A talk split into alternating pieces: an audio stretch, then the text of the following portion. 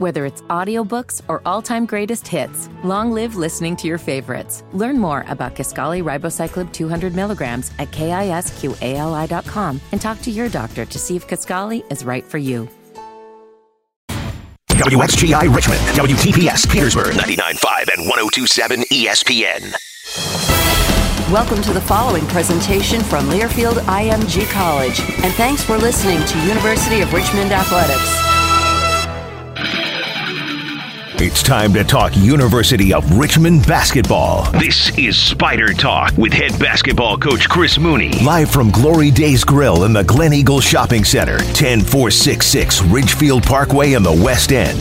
Tonight's show is brought to you by CarMax, Virginia Birth Father Registry, Glory Days Grill, and Luck Chevrolet. Spider Talk is on the air. Join in online by text at 804 638 9508, by email spidertalk at richmond.edu, or on Twitter using at ESPN Richmond or at Spider Voice. Gilliard guarded by Jasper, picks up the dribble, goes to Francis, pushes it right to Gustafson, touches it back to Francis.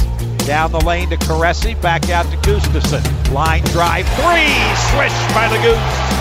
He was waiting on that one, Bob. He looked at, set his feet, knocked it down. He's playing with a lot more confidence. Now, live, here's the voice of the Spiders, Bob Black, and head coach, Chris Mooney. This is Spider Talk on 99.5 and 102.7 ESPN and the Spider Sports Network from Learfield IMG College.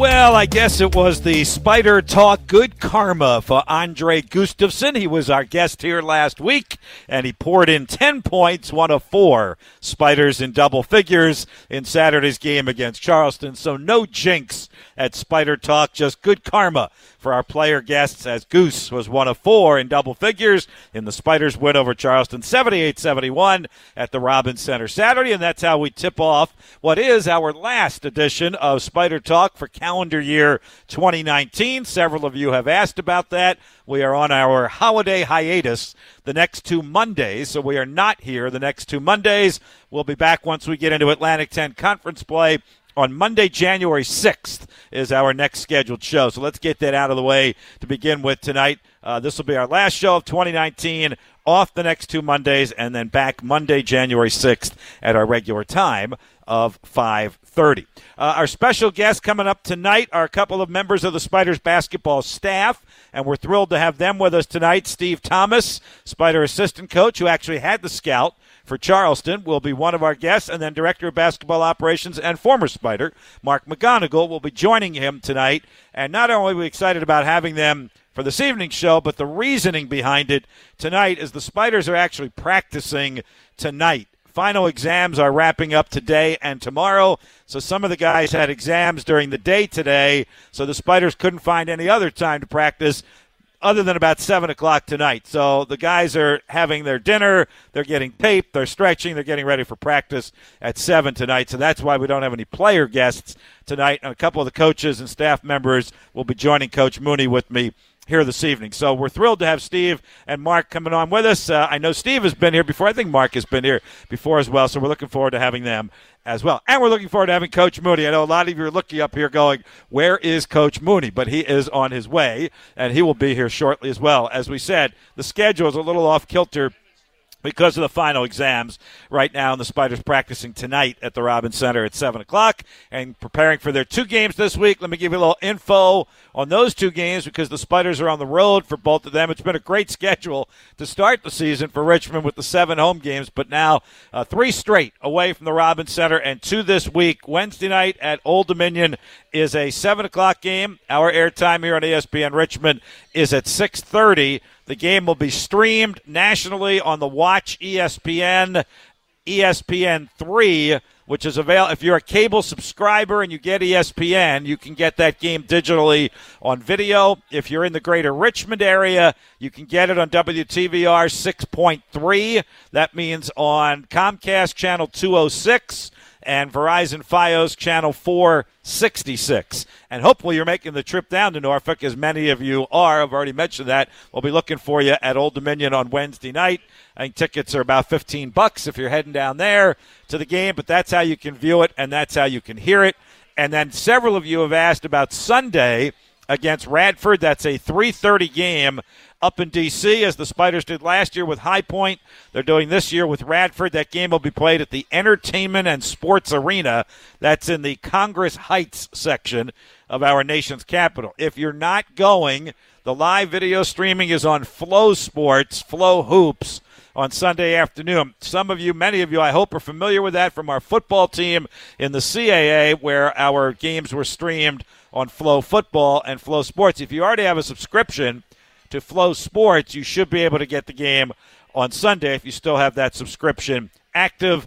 And again, we will broadcast the game beginning at 3 o'clock. It is a double header. You would get admission to both games. Obviously, William and Mary is the first game against St. Francis at 1 o'clock, and then Richmond and Radford play at 3.30. So that pretty much gets you set for the week ahead for the Spiders. And then after the Christmas break, Richmond is at Alabama. And uh, we'll talk more about that as the evening progresses. That's between Christmas and New Year's. And then after that, it's the start of conference play for the Spiders. All right, so that's what's coming up as far as our Spider Talk show is concerned, and also as far as the games are coming up this week for Richmond as well. Tell you what, let's take an early break. We'll step aside. We'll wait for Coach Mooney to get here. He's on his way. Plus, again, our special guests our assistant coach Steve Thomas, and director of basketball operations Mark McGonigal. Got several questions already from the audience here at Glory Days. If you've got them, feel free to bring them up to me. We'll be glad to ask them of the crew once they get here. And you heard the ways you can also interact if you're listening to the program tonight as well. We will take your texts at uh, 638 9508. Uh, we will take them via email at spidertalk at richmond.edu and via Twitter at Spider Voice and at Spider Basketball as well. So let's take an early break. We'll come back and get you going. We're here till 6:30 tonight. If you're in the area, come on by and join us. We have another large crowd in the house with us this evening, and then again off the next two weeks and back Monday, January 6th. Spider Talk on 99.5, 102.7 FM, 950 AM, ESPN, and the Spider Sports Network from Learfield, IMG College for all things spiders, whether you're online, on your phone, or just on the go. It's RichmondSpiders.com. Scores, stats, standings. It's RichmondSpiders.com. Video highlights, audio play by play, and online ticketing for football and men's basketball. It's RichmondSpiders.com. Plus, exclusive content you won't get anywhere else, like the Spider Insight podcast, Spider Voices, and game day info for Robin Stadium and the Robin Center. It's your home for your favorite team. It's RichmondSpiders.com. Buy your next SUV from Luck. Did you know that there are six different SUVs to choose from at Luck Chevrolet? From the economical Trax to the people hauling Suburban, Luck has an SUV to fit your needs, including the return of the all new Blazer with six different trim levels for true personalization. See all the models online at luckchevrolet.com. Call 798 9261 for details. Then go to Luck Chevrolet for a test drive. Luck Chevrolet since 1916. Backed by popular demand, a Charlie Brown Christmas live on stage is a present the whole family will enjoy. Join Charlie Brown, Snoopy, Linus, Lucy, and the whole Peanuts gang as they come to life in this uplifting celebration of a beloved holiday classic. There'll be lots of fun, laughter, music, and much more in this can't miss stage production that teaches the true meaning of Christmas. December 19th, VSU Multipurpose Center. Tickets on sale now at Ticketmaster.com. A Charlie Brown Christmas live on stage.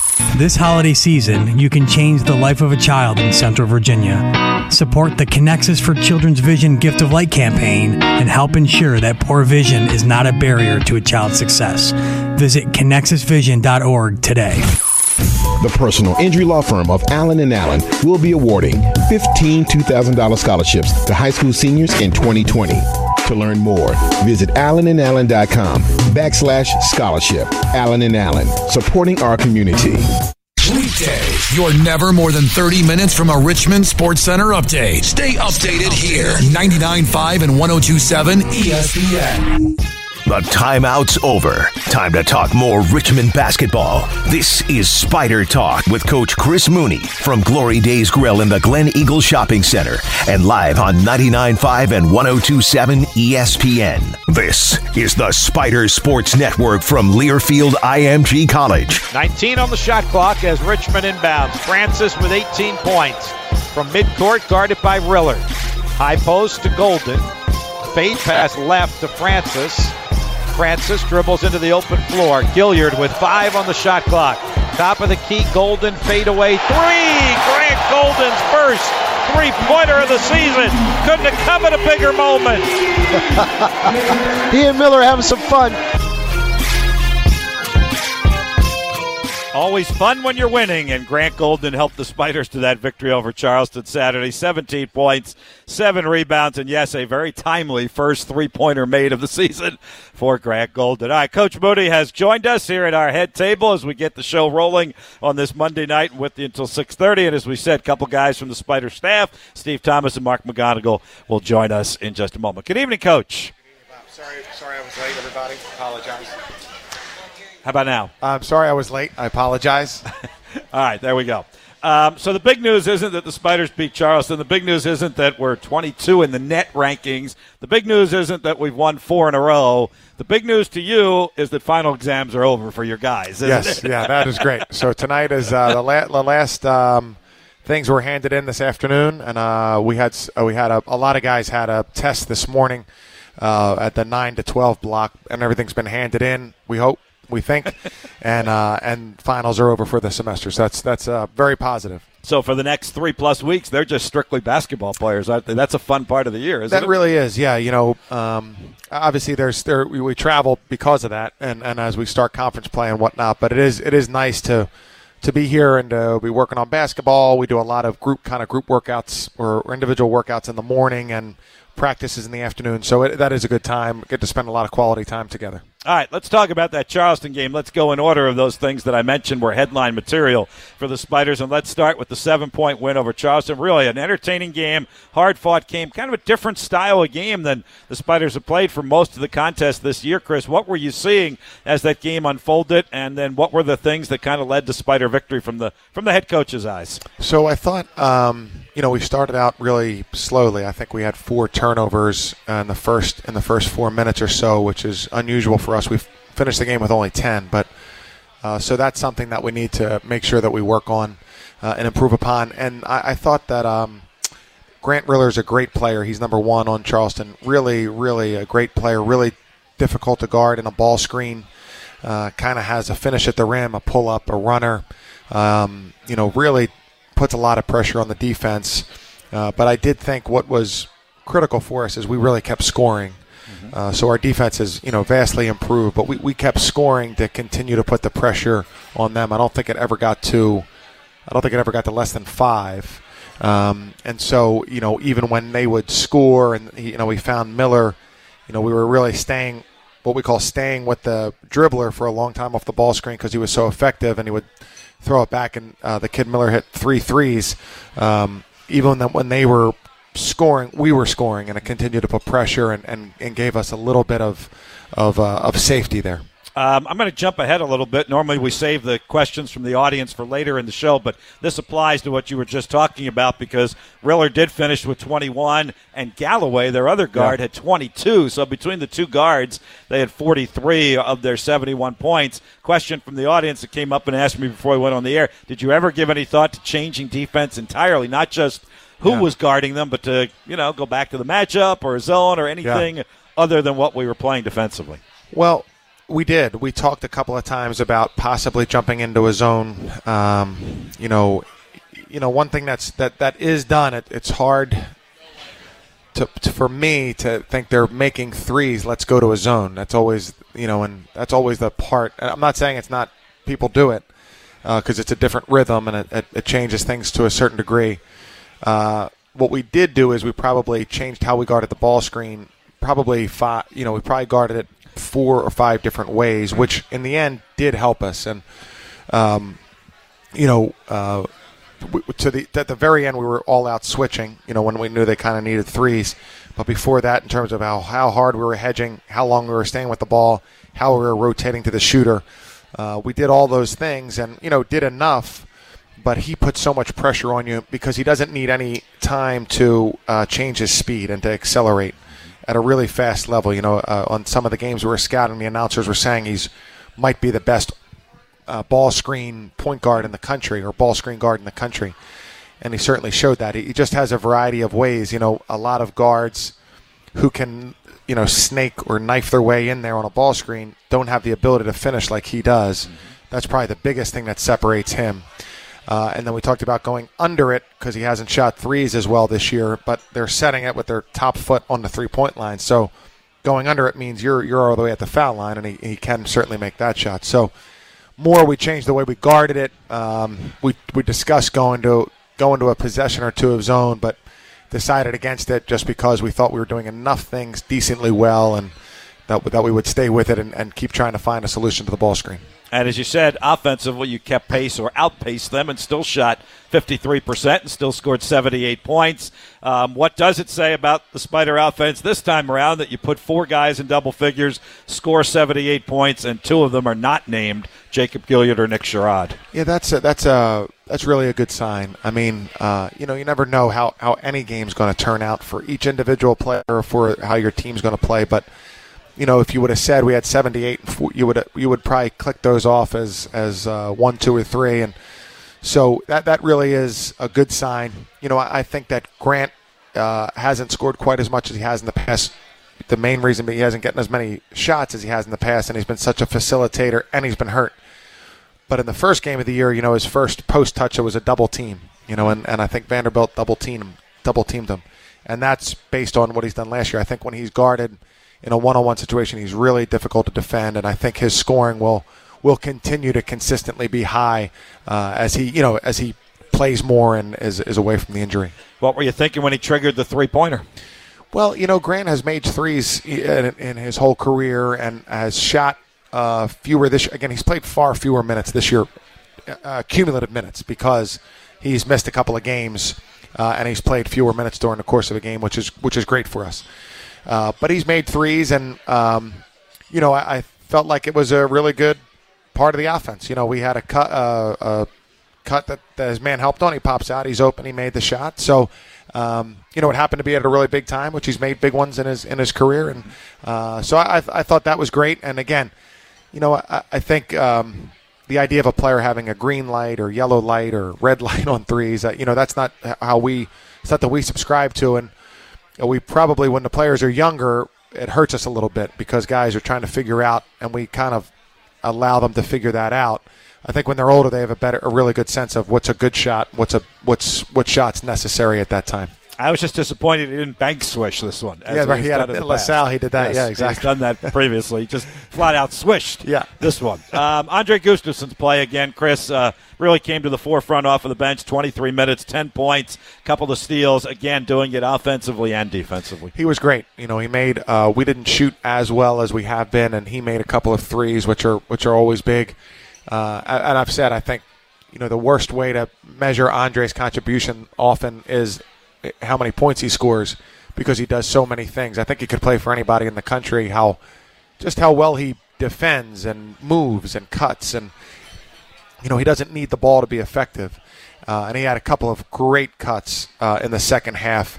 When you can get easy baskets like that, you know Charleston's traditionally one of the best defensive teams in the country. When you get easy baskets like that against a really good defensive team, that's really helpful. So Andre is incredibly valuable and uh, playing really well there was a real anomaly in this game that Greg Beckwith and I were chuckling a little bit about. But as a coach, I'm interested in your perspective. I'm not sure I can remember the last time I've seen a, a team that went the second half of its previous game without shooting a free throw, and the first half of its next game without shooting a three throw. So you basically went an entire game without shooting a free throw, scored a plethora of points, and won both games mm. without free throws. Yes, it's a leading hey, question. of course, it's a leading question. So yeah, I would say the our, our offensive numbers are really uh, off off the charts, mm-hmm. and uh, that'd be the one. The, that'd be the one stat. Free throws attempted is the one stat that's well below uh, average. Uh, and I, I, think you know part of that is one we, we have we're a, a, fluid team and a team that shoots threes, um, and you know a lot of our layups or, or, plays at the rim have been open this year, so that that happens. Uh, and I think you know there were a couple of opportunities that we didn't necessarily get to the free throw line that maybe we could have just if we were just a little bit more aggressive uh, on on uh, on Saturday. But but yeah, that is that is unusual. And like I said, you know we, you know, Jacob goes to the basket. He avoids the defender, you, you know, and, and tries to score. I, I, think, you know, two guys who have come to mind who have played for us who've gotten to the line were Cedrick Lindsay and David Gonzalvez. They really sought contact. We haven't had a lot of players like that, uh, and therefore I think that ref- is reflective of of how infrequently we've gotten to the line so far this year, and something we do need to work on. And um, you know, the best way we can address it is keep throwing the ball inside to Grant. And that's really the best way we can address it, uh, and that, that's what we have to do. Well, two points on that. Number one, and let me get to this first because this was a question from one of our fans, one of our newer fans, by the way, and we love having new fans. Yes. As we like to say, there's plenty of room on the bandwagon. Jump on board and be a part of it uh, with us with Spider Basketball. But in lieu of the fact that the whistles weren't coming as frequently as you would have liked, the question from one of our newer fans here tonight was how you're handling the dynamic with the officials when you get into situations like that to make sure that you do not get a whistle on Chris Mooney yeah. as opposed to a whistle on a defensive player. So it's something I've really worked on. Yeah, it's something I've worked on uh, really hard. My son Danny has a chart for me about uh, there are a couple categories: super mad, uh, mad, annoyed, and technicals. And uh, and so I have some goals that I'm trying to meet there uh, that I that I don't always meet, uh, and I'm I'm working hard at it. Uh, I, I, will say Saturday was a, an excellent crew. Mike mm-hmm. Eades, who was one of the officials, worked the national championship game last year. Um, so it was an excellent crew, and you know it's important for everybody to keep their poise, and that, that starts with, with the head coach. And I think a couple of times on on Saturday I, I wasn't quite good enough. Uh, but you, you, know, it's it's a it's a fine line. You know, you want to make sure that you, you want to. You know, there are things you can say, hey, we need to look for this, or you know, can you watch for that? without overdoing it with the officials. Um, I feel like we've gotten veteran crews for the most part this year. I don't know if that's yeah. you know happenstance or or what, but it seems like every night we look up and at least one, if not two, are guys to your point that have either gone to Final Fours or have had deep runs in the NCAA tournament. Yeah, for sure. We've really you know Bryan Kersey is the director of officials and uh, he does, you know, the ACC and the Atlantic 10 and the CAA. So that means he kind of can uh, he can kind of schedule the officials. I think what he really tries to do is maybe Richmond one night, UVA the next night, Maryland the next night, and so uh, so he can really manipulate the schedules. And we've really had he's an outstanding administrator, and we've really had good crews. And then the other thing I've noticed on this is I think our guys are playing through the contact more now and not anticipating a whistle. That's not to say they're not getting upset that there's yeah. not a whistle blown, but they are fighting through that contact. I think some of that comes from the experience of this team, but it just seems like they are getting through the contact and just playing. Yeah.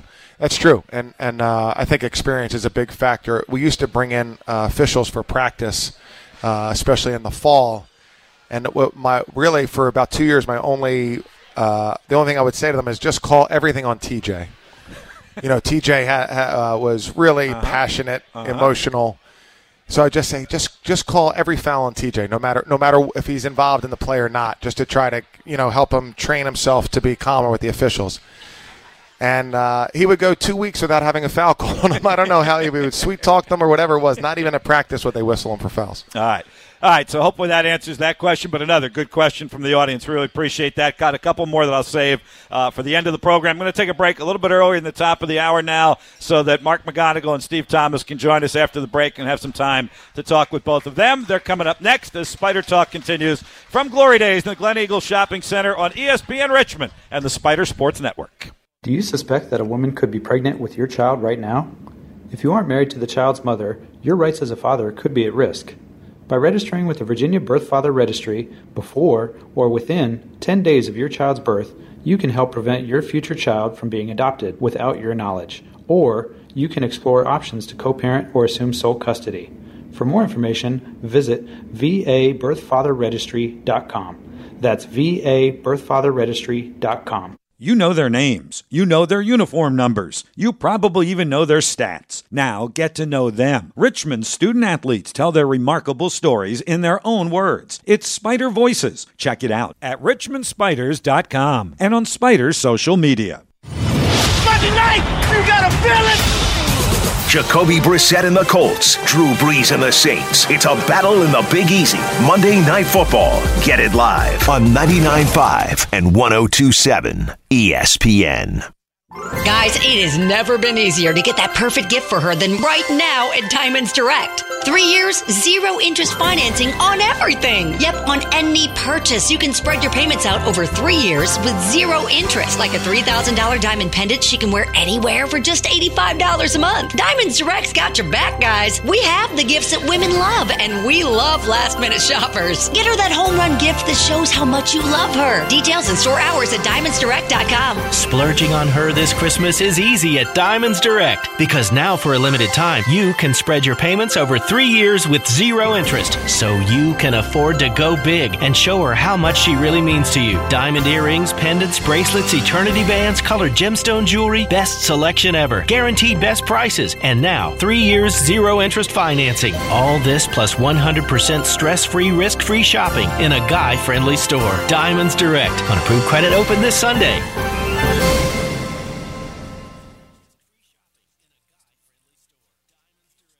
This is Dan Le Batard. Catch me and Stugotz every weekday from 10 to 1, now on your FM dial at 99.5 and 102.7 ESPN. Welcome back to Spider Talk with Richmond basketball coach Chris Mooney. We're live at Glory Days Grill in the Glen Eagle Shopping Center and broadcasting live on 99.5 and 102.7 ESPN. Francis shuffles it to Sherod and right back to Blake.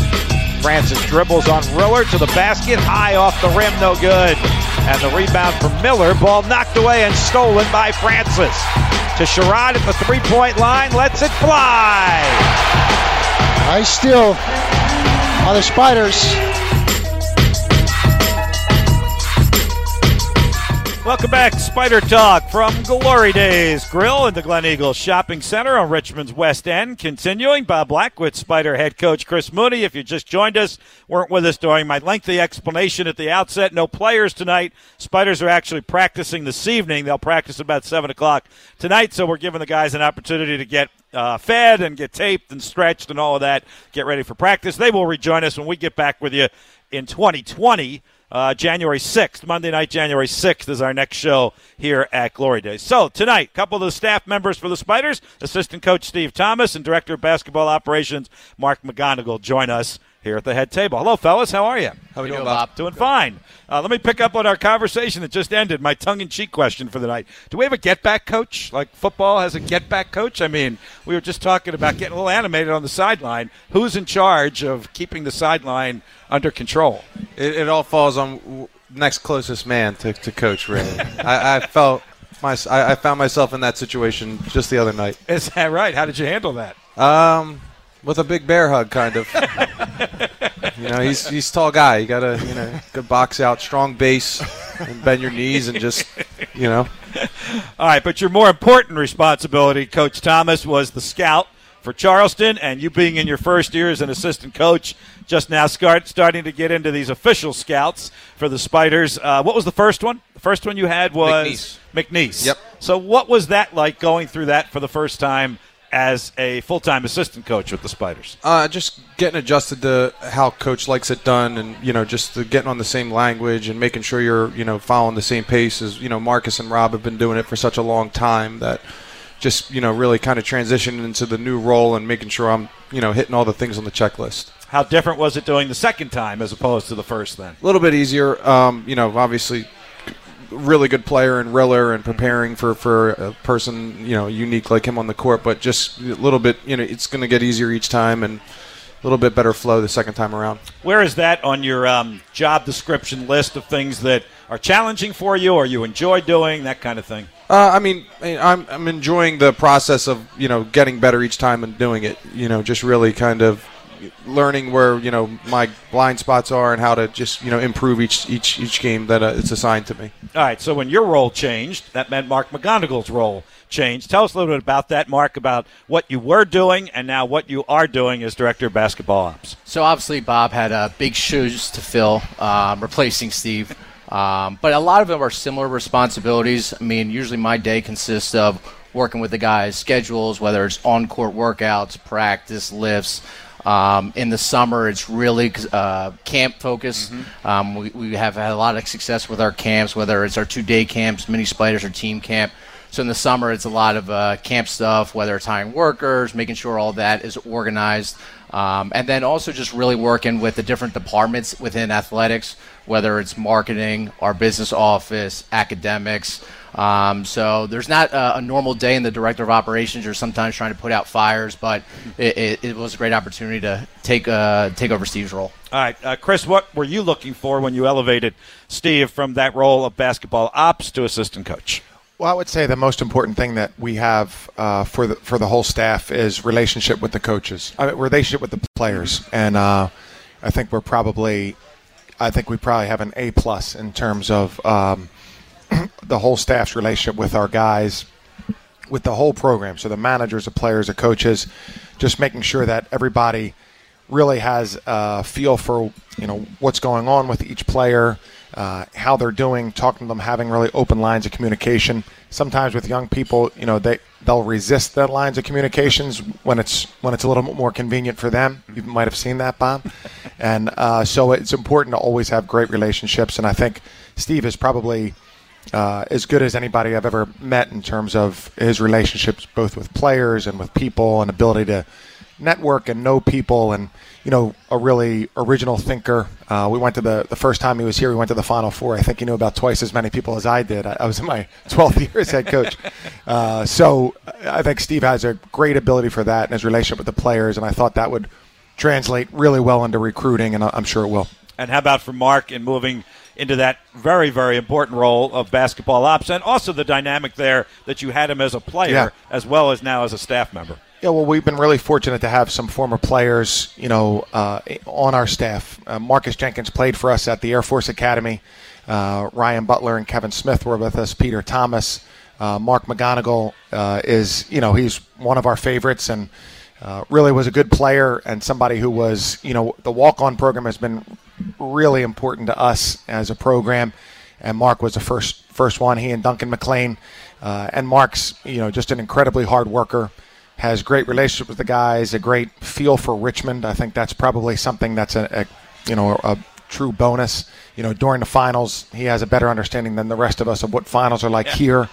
Uh, so, you know, and his work ethic is is tremendous. So he's he's excellent in that role, and I know he'll he'll he'll be even better and better as as he moves up and, and on in this profession. So, Mark, how do you remember surviving finals when you were a student athlete, and what type of advice are you giving to the guys now? Well, based on uh, the GPA I graduated with, Bob, I'm not sure if they want to take advice from me. but you did graduate. I did graduate. All right, so there's uh, a success a story. Student. He's just saying he was a good student. yeah. He was a good student. Um, but kind of, you really like uh, the mindset you have on the basketball court. Sometimes is kind of just put your head down and get through it. And I think that's a mindset you have to kind of take into this week with finals. Um, it, it's really difficult. It's long nights, but – at the same time, you're at the University of Richmond. You have a great opportunity, so it, it can be tough. But our, our, guys, it's a really special group of guys, and they could be complaining about this exam or how long th- this day was. But I think they've had a great approach th- this fall semester with just kind of putting their head down and getting through this week. I've heard that phrase a lot, Steve. This is a very special group of guys, um, and I think you know you like your team year in and year out, but it seems like I'm hearing that more with this group. And as Coach said, you're really good with relationships. What are you seeing from this group that leads so many of us to observe and say this is a very special group of guys? I think just the way that they mesh so well together and the leadership at the top. Uh, all the trickles all the way down to the bottom. So the new guys, you know, your Tyler Burton, he's getting introduced to college basketball. It's uh, at such a great spot with guys like Grant Golden and Jacob Gilyard. You know, uh, Blake's ability, you know, not being here from the beginning, like what Jacob and Grant had to do and being able to mesh and, and just be part of a unit. you know, just the unselfish unselfishness on the court. You can really see you, they didn't care. I mean, I think it was like last game, Andre had a wide open three, pauses for a second, gives it to Blake, and he hits it. It's just like didn't matter that Andre wasn't getting those three points in the box score. You know, Blake might have mattered a little bit more that he was getting those three points. You know, he so that because because that's what that's his strength. That's what he's he's great at, as we we've been able to see. So I think just the the ability for everybody to kind of mesh together. Blake is a little bit of a different player for us, isn't he, Steve? Absolutely. He, he's one of the best players I've been around in in all three of my stops. So so it's been it's been fun to watch him. The competitiveness, I think, would be at the top of that resume building list, right? Absolutely. His uh, his ability not just on the offensive end but on the defensive end. You know, I think he, he really enjoys guarding the best player on the other team. Yeah, so. he was one of the guys that wound up on Riller. I guess he started on Riller. What was your thought process as the guy who had that scout as you watched the game unfold? Pretty good first half defensively against him, and then he kind of triggered it a little bit in the second half. Absolutely. I mean, you know, the emphasis in the scout was, you know, all about Riller, Riller, Riller, and Galloway had the first 10 points. So I feel like everybody was looking at me like, you know, well played here, buddy. Uh, I think you might have missed something here. But, uh, you know, that that's the thing with a great player. It's, you know, the first 20 minutes he had four points, and then, you know, obviously the next 20 minutes you, you're you're preparing for that to happen, and you know, you know how great players are, and you know they're, they're playing the length of the game, not just in, in that moment. So. Chris, when we go to a timeout, what are you looking for from your assistant coaches? We've had this conversation before. Before you get in there with the players, and let's uh, embarrass Steve a little bit more specifically of what kind of advice you're listening to from him, particularly when he has the scout. Well, I would say when we're when we're in the game, uh, you know, the scout, the scout, uh, scout's obviously incredibly important. But in the game, you know, I feel like I can I can see what's going on a little bit, and uh, Rob mostly is handling the matchups. Uh, you know, he's probably conferring with Steve and talking about the matchups, uh, and really just more of um, more of like a maybe an idea, but more of a big picture. Like if I'm focused on something that just happened, maybe more of a big picture. Hey, we've you know we've made our last three threes, or we scored the last two out of bounds plays. You know, something a little bit broader, so that we can go in there with a, a little bit better idea. You know, I think uh, you know this year, as I said, Grant is usually goes to my seat first, which is great. Talks to the guys. Uh, Jacob's even done that. Uh, and so that that's the best part. What you want, is, you don't want to overload them with information. You know, uh, you know if you can just if they can help me convey a calm message about the next play or the next four minutes or whatever it might be, that's really extremely valuable. Steve, how about at practice? What type of things are you trying to do now and be a part of the assistant coaching staff as opposed to being in the role you were in previously here at Richmond? Uh, just just uh, have more of a voice in practice. Uh, you know, kind of more focused on the guys. You know, when they're not in the play, or if there's something I see and I can pull them off to the side and just you know give them an observation or a little you know a point of emphasis. You know, for when they get back in there. You know, things like that. And Mark, is there a different perspective um, being the former Spider on the staff? I know obviously Mark has played for coach, but not at Richmond, at Air Force. Is there a different perspective for you because you are former player and a former player for Coach Mooney? I I like to use my experience to kind of have a feel of what the guys are going through on a daily basis. Um, like whether it's hey, this guy's had a, a long day because he had an early lift, he had a big test. So when we meet as a staff, kind of giving coach an idea or a feel of how each guy's day has been going because it was a long time ago, but but I was in those guys' shoes at, at one point, and so just kind of having a, a really good idea whether it's Grant's Day, Jacob's Day, Jacob's Day, all the way down to uh, our walk-ons. Just overall how how their day is going. So, what's the next three weeks or so going to be like for these guys with no, none of those classes? A lot do? of basketball. uh, but it's like uh, we, when I talk with the former guys, we always talk about how great winter break was because there are no classes. So really, it is. It's just a lot of basketball, and it's a great three weeks to get to know your teammates because you can play basketball, and then they'll go out to dinner, or we'll take the guys out for breakfast. So the next three weeks. Very important to be on the court, but e- sometimes maybe even more important for the guys to be hanging out, getting to know each other. All right, we know your career path to Richmond because we watched you grow up before our very eyes right here at the University of Richmond. Steve, refresh our fans and audience memory about how you got to the University of Richmond, your background. Uh, I my previous stop was at Virginia Tech. I was with Buzz his first year uh, in the in his job, and I, I didn't know Coach Mooney at all, so it kind of happened just by relationships and people knowing and word of mouth. And we were able to you know put it together. And before that, I had spent two years at University of Oregon uh, under uh, Coach Altman. So. And you played your college basketball at uh, Rowan University in, in, in, in South Jersey. Yes, I knew that. I was bringing that up for a reason. yeah, Absolutely. Uh, the game on Saturday, the guy doing the basketball analyst on television was the former coach at LaSalle, John Giannini, who was at Rowan, right? Won a national championship in 1996.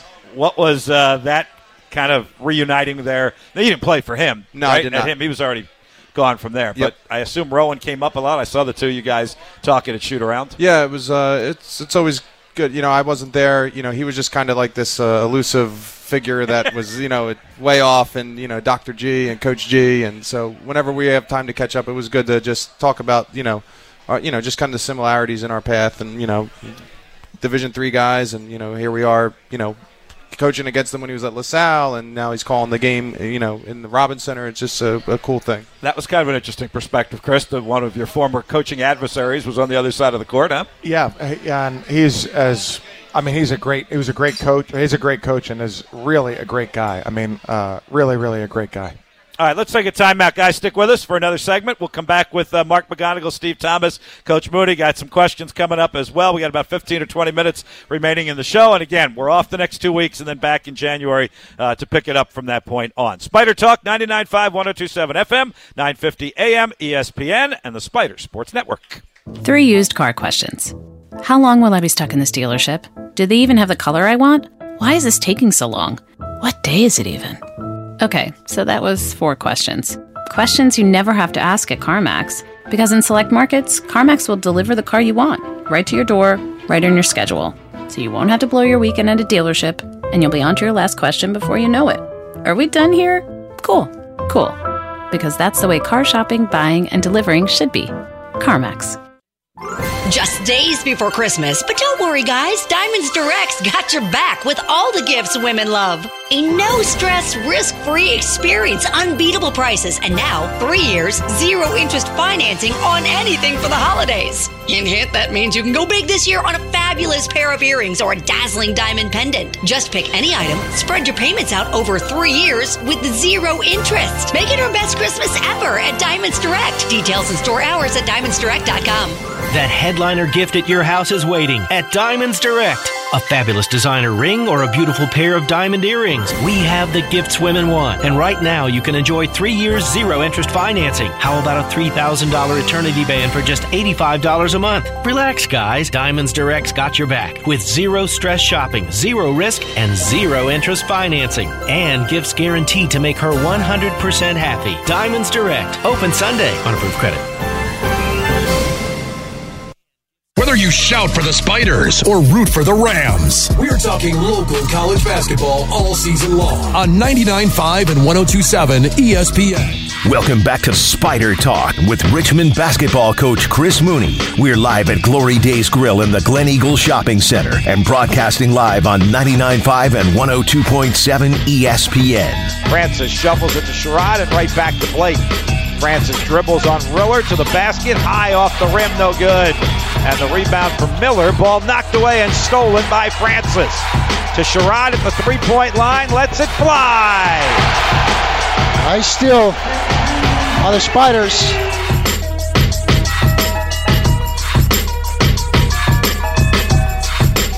Welcome back, Spider Talk, 99.5, 1027 FM, 950 AM.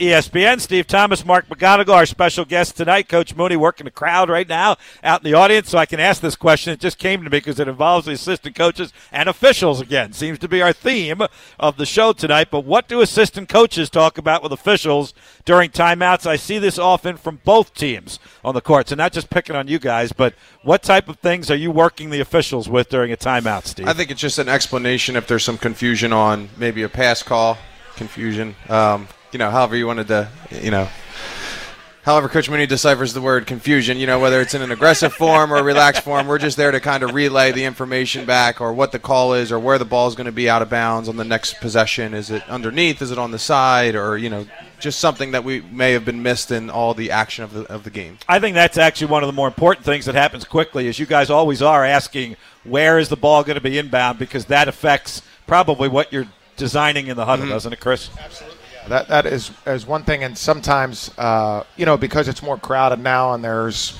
entertainment on the court, it's not as easy to see as it is say at a high school game or something like that. You you know which which official has the ball and he stands where the ball is going to be inbounded, but it's it's just a little more confusing now.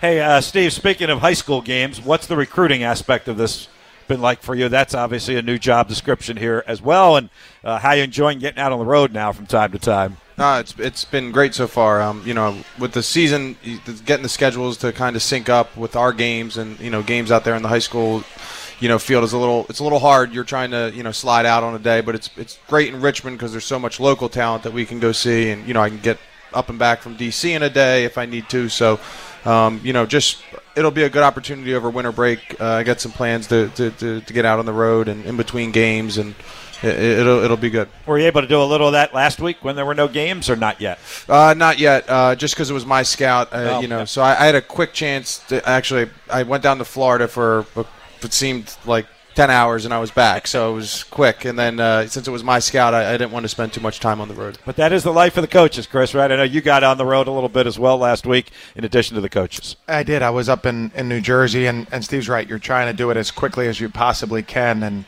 you know, even when we have an off day, you know, it just, you want to be around when the guys are here, you know, and uh, even whether it's the spring or in summer, um, you just you need to be around when the guys are here in case whether something comes up or the guys are in the gym or they stop by. It's just really important to, for them to see us and and for us to always be interacting with them. All right, let me wrap it up with you guys. We'll let you go, and we know we're getting ready for practice tonight, and then off to Old Dominion uh, for Wednesday night's game. What have you seen from this team? I mean, it sounds like a pretty easy question. Nine and one, seven and zero at home. Uh, that net ranking that came out looks really good at twenty two. From your perspective, what have you seen with this year's team, and, and, and what your perspective of nine and one is to this point for Richmond?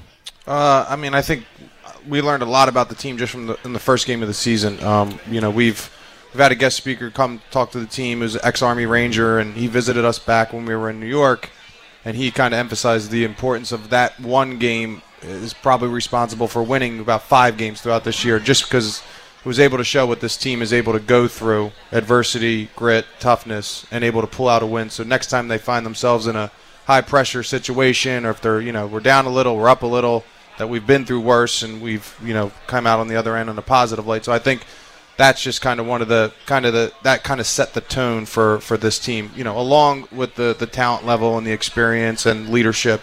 But I think just you know that really kind of emphasizes what this team's about. Mark, what do you saying? Yeah, I would agree with Steve. I, I think the biggest thing I'm seeing out there is, is toughness overall. Mm-hmm. And I think a lot of people think toughness is taking a charge, which it is, but there's cases of toughness when Blake's able to get the ball in at the end of the game, or when a guy drives baseline, he's running into Jacob's chest. So uh, overall, I, I think the biggest jump that we've taken um, is definitely the toughness that our guys are showing on, on a nightly basis out there on the court. All right. Great job, fellas. Appreciate you coming by. We will see you in Norfolk on Wednesday night. Thank you, Steve Thomas. Thank you. Mark McGonigal. And we'll take a break. Come back to have some final questions for Coach Mooney. We'll do that. Get a quick scouting report on Old Dominion for Wednesday night as well. Final break, and then back to Glory Days on ESPN Richmond and the Spider Sports Network from Learfield, IMG College. Glory Days Grill, great food, good sports. Visit Glory Days Grill in the West End at Glen Eagles Shopping Center or on the South Side at Harborside Loop. Monday features a $5.99 burger night. Enjoy two tacos on Tuesday for $5.99. Come in for Rib Wednesday at $10.99. Nacho Thursday is a half order of nachos for $5.99. And don't forget Fish Fry Friday at $9.99. Glen Eagles is also featuring the men's basketball Spider Sports line with head coach Chris Mooney and player guests Mondays at 5.30 during the season. Glory Days Grill, great food, good sports. For all things spiders, whether you're online, on your phone, or just on the go, It's RichmondSpiders.com. scores, stats, standings, It's RichmondSpiders.com. video highlights, audio play by play, and online ticketing for football and men's basketball. It's RichmondSpiders.com. Plus, exclusive content you won't get anywhere else, like the Spider Insight podcast, Spider Voices, and game day info for Robin Stadium and the Robins Center. It's your home for your favorite team. It's RichmondSpiders.com. This is Mike Golic. Hey, it's Trey Wingo. Join me and Mike every weekday morning starting at 6 for Golic and Wingo on 99.5 and 102.7 ESPN. This is Spider Talk with head basketball coach Chris Mooney, live from Glory Days Grill in the Glen Eagle Shopping Center on 99.5 and 102.7 ESPN. All right, welcome back. Spider Talk, 99.5, 1027 FM, 950 AM ESPN. We're on the air Wednesday night, 6.30 is our pregame show. Greg Beckwith and I'll be courtside down there at Norfolk against Old Dominion. And then Sunday afternoon, 3.30 game time up there in D.C. against Radford. Our airtime coming up at 3 o'clock. Uh, spend this last segment with uh, Coach Mooney asking some questions, not only from the audience, but also off of our text line. If you've got them, feel free to send them our way as well. Um, seems like our theme tonight has a lot to do with timeouts and officials. So I'm going to stay on that theme for just a little bit here, Chris. Uh, Ivan, who always likes to chime in, even though we're not taking phone calls, uh, he's in the text and Twitter world as well. So he texted in tonight and wanted to know, Chris, actually, what's the difference between a TV timeout that we talk about and a non TV timeout um, when a team takes a timeout? well, about two minutes. Yes. as we found out. Yes, on- we did. Saturday. Yes, that was NBC Sports Network doing that, by the way. Not. Spider TV. Not Spider TV. So, I, I uh, this is one thing that's uh, interesting. We never know how long the timeouts are going to be. I mean, that, that's that's the truth. We never know. We never know if it's like we don't have anybody with a stopwatch or right, and we don't know from game to game how long the timeouts will be. You have a general feel, and so what's interesting is we were up, you know, seven late with about 30 seconds left, and and didn't couldn't inbound the ball, called timeout, and we had a full timeout. So we had entered the timeout expecting it to be as long as all the other timeouts had been that game, Mhm. which seemed like three minutes. I think it was close. Actually, Yeah. I know you're you're kidding a little bit. Yeah, but no, you're not really kidding. And uh, and then that one was done in one minute, which is the length of a timeout by the rule. But but there were no. But this was the first one that was, mm-hmm. you know, called or it felt like that. Sometimes you call a timeout, it becomes the media. This was a timeout, a standalone timeout that was one minute, and so we didn't get nearly as much accomplished in the timeout because. And I even went to the table and I said, "Why would that? Why was that one so short?" And they said, "Because that was a called timeout." So, and I had no, I, I mean, I, I wouldn't, you, you don't know. That's one thing that's a little bit unusual. You don't usually know. And sometimes there's even, even confusion on the officials' part of when the media is going to be or what counts as the media if it's within 30 seconds of the under 16 or whatever it is. So uh, it can be a little bit confusing. Yep. And then the other thing that happened Saturday, and I've actually seen it twice now in two days, was the timeout 15 seconds into the second half, which I know you really didn't want No. in that situation on the scramble for the jump ball, right? Yeah, there was a Nick that was posting up. The ball got knocked away, and when he dove for it, I, I think actually Jacob called timeout, uh, and so Mm-hmm. Our you know, official here agrees with you, yeah. So, so yeah, and of course, you know, and you don't, you don't, you know, you just had the whole halftime, and then 15 minutes in, you're another three minute timeout with not much to say. So, but that's the way that's the way it goes. All right, so let me do the one more on the officiating, then we're going to get off of that topic because you've actually done a great job with this. Not knock on wood. Believe me, I've seen coaches that have been way worse lately uh, this season. But what do you say to a referee when you knew that he blew it on the call? Yeah, has that ever? I haven't ever haven't had that experience yet. uh, actually, uh, you know, and and John Moreau could speak about this better, but uh, there are there are times when an official will come and say, "I missed that one." Yep.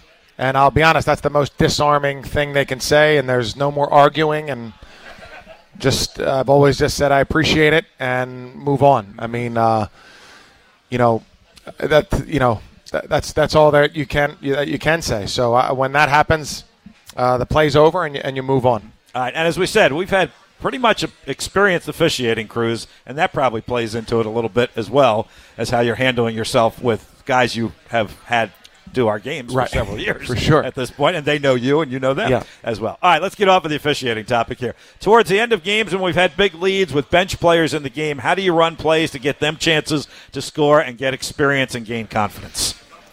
Well, we try to we just try to play the same exact way that the, everybody else has played, and uh, you know, the, the, obviously, if, if you're up big and you have that last possession, you usually don't shoot the ball uh, for sportsmanship purposes. But really, we try to just play the same exact way as as everybody else would play, and that. You know, we actually really try to hold the guys to that standard. We don't. We we are pretty clear that we don't want them. You know, we don't want. Uh, I hope Jordan Gately scores in that situation or Souleymane Koureissi scores in that situation, but they're out there to play because they work too hard just to have it to go see if they can score. We want them to play and cut and move and defend and shoot. You know, just be a basketball player, which is what they work so hard to do. And so I think they they generally have done a really good job of that. And for the most part, until the last minute or so, when it's uh, really a blowout, you've kind of kept some of the regulars on the court with them, so it's not Yeah. five guys who are never on the floor. Right, exactly. Or five guys who are just so cold, you Right, know, and, right. and so I, because I, I don't, you know, I think over the years I've if we've had big leads I've subbed a little too early uh, in and getting guys you know uh, to come out and new guys come in. So it is it, to to have them have the best chance to play well. They need a couple of guys who have been in the game during the course of the game, you know, just to direct traffic, let them get loose, let them take a, you know, the physicality and things like that. Mm-hmm. All right, this is a great sports talk show topic. Uh, last question from the audience, and then a quick scout on Old Dominion, and then we're down to our last few minutes here. With guys like Khwan Fore leaving Richmond because he had a red shirt to go play graduate year at Louisville, or a Kerry Blackshear from Virginia Tech who had the year leaving there to go to Florida, are college coaches rethinking redshirting and how you do re- redshirt or don't redshirt guys when obviously an injury situation isn't involved? Yeah. Well, the short answer is yes, and you know I, I think it's you know it's a it's a really complicated issue that uh, for the most part, um, you know the, co- the the coach is supposed to be on the side that the players can do anything, and, th- and there's something to that.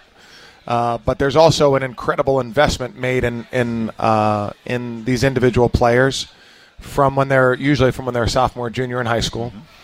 Uh, and I, think the one thing I think that's lost in all of these conversation, whether it's the name, image, and likeness, or players making money, or the you know the tra- transfer being so freely done, is the value of the education. I think is not is not uh, accounted for quite enough, and um, so I think those decisions. You, you know what, what what the grad transfer has done is a lot of the times the grad transfers transfer up. You know they go from one level to a higher level, and that has filled the uh, the some players' heads that they could they could transfer up, and that not necessarily that would be better or worse, but um, I think when they would have if they had it to do over again, they they might not do it, and I think that you know there's something about kind of sticking with it um, that can be said. Now, uh, it's a different time, and I think there were almost a thousand players transfer last year, so it's. Uh, it's just such a different time, and and I I would hope it would kind of start to go back the other way. But uh, you know, you, if you take a player who's uh, going to transfer, he was recruited by his school generally for about a year, has spent a year, two years, three years, four years at that school, and then his transfer window when he's a when he's going to transfer is about two to three weeks. so how could he, you know, how could he possibly know the place as well as he as he knows his own? And those are just some of the things that come up. I mean. Um, it, it, it can be. I think some guys are disillusioned, and um, meaning coaches. Well, of course, coaches, but Yeah. no, but uh, players too. I think you know, and Huh. uh, so I, I just think, you know, I don't want to say it's a problem because it's the way it is, but I, I wish it. I wish it wasn't. I just wish it wasn't so much a part of it right now, um, because you know, uh, it, schools that are in our league are, are probably the most adversely affected by it. All right. Uh, uh, like I said, great talk show topic. Yeah, and something we sure. can continue to talk about. And as you talk with fellow coaches, uh, probably be able to add even more perspective uh, to that. I mentioned at the outset of the show, let's wrap this up. We'll get an Old Dominion scout in just a moment here. But the first net rankings came out today. Richmond's number 22. There are three Atlantic 10 teams in the top 25 of the net rankings. You're receiving some votes. Does any of that mean anything to you right now, just from the standpoint of we are validating what we are doing or not? Yeah, not not really. Um, uh, it's so early, you know. Uh, you know, I think you know having wins and and and you know we've played some really really like really great games. I mean, we've put together some really great games, and to me, that's you know that's what's really important. And not only that we've won those games, but it shows you know you know if, if we're if we have everybody healthy and we're on all cylinders, what we could be, and as everybody improves and whatnot. But I I don't. I don't think so. I think, you know, the most important thing for us is to practice well tonight, and uh, you know that really is is what's on our mind, and uh, hopefully we can hopefully we can do that and prepare ourselves as best we can for Old Dominion and and play well. But uh, you know, obviously it's a really it's a terrific start, and um, we hope we can just continue to play well and um, you know show that toughness that that Mark talked about because I think that's really been improved. Key to success against Old Dominion Wednesday night. Well, you know they've always been a really good defensive team and rebounding team, and uh, you know this year isn't isn't any different. They haven't scored quite as well as as they have. They just had a player become eligible in the Illinois game. Uh, named Oliver who hadn't played until that game. So he'll give them he'll give them some offensive spark. Uh, you know, Xavier Green's a really good player that we need to guard, and we have to we have to defend and rebound. Uh, they'll really go after offensive rebounds and be uh, present a huge challenge to us for that. So I hope we can. You know, they've always been good defensively. Obviously, both teams are so familiar with one another, uh, but we'll have to make sure that we hold our own on the glass. See you in Norfolk Wednesday night, Coach, and we'll see you back here in 2020 with the next uh, Spider Talk. So happy holidays and happy New Year. Thanks. Thank you, everybody. Appreciate it. All right. Appreciate everybody being here. Enjoy the holidays. We'll see you back here at Glory Days on Monday, January 6th at 5:30. See you in Norfolk or talk to you from Norfolk Wednesday night at 6:30 when the Spiders visit Old Dominion. Mitchell Bradley and Matt Josephs, thanks for running the show for us. Bob Black saying so long from Glory Days for Spider Talk. Talk to you Wednesday night at 6:30 with Spider Basketball at Old Dominion. So long, everyone.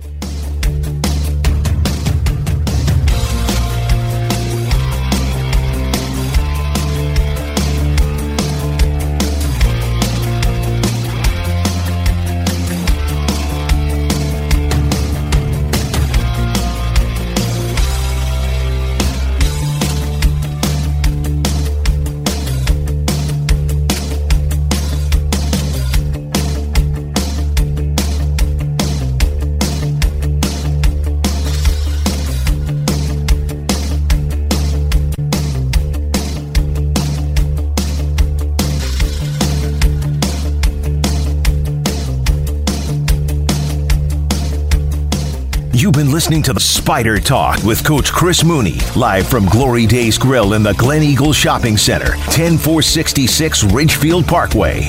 Tonight's show has been brought to you by CarMax, Virginia Birth Father Registry, Glory Days Grill, and Luck Chevrolet. Join us Monday nights from 5:30 to 6:30 throughout the college basketball season for Spider Talk, a live presentation of the Spider IMG Sports Network and your home of the Spiders, ESPN Richmond.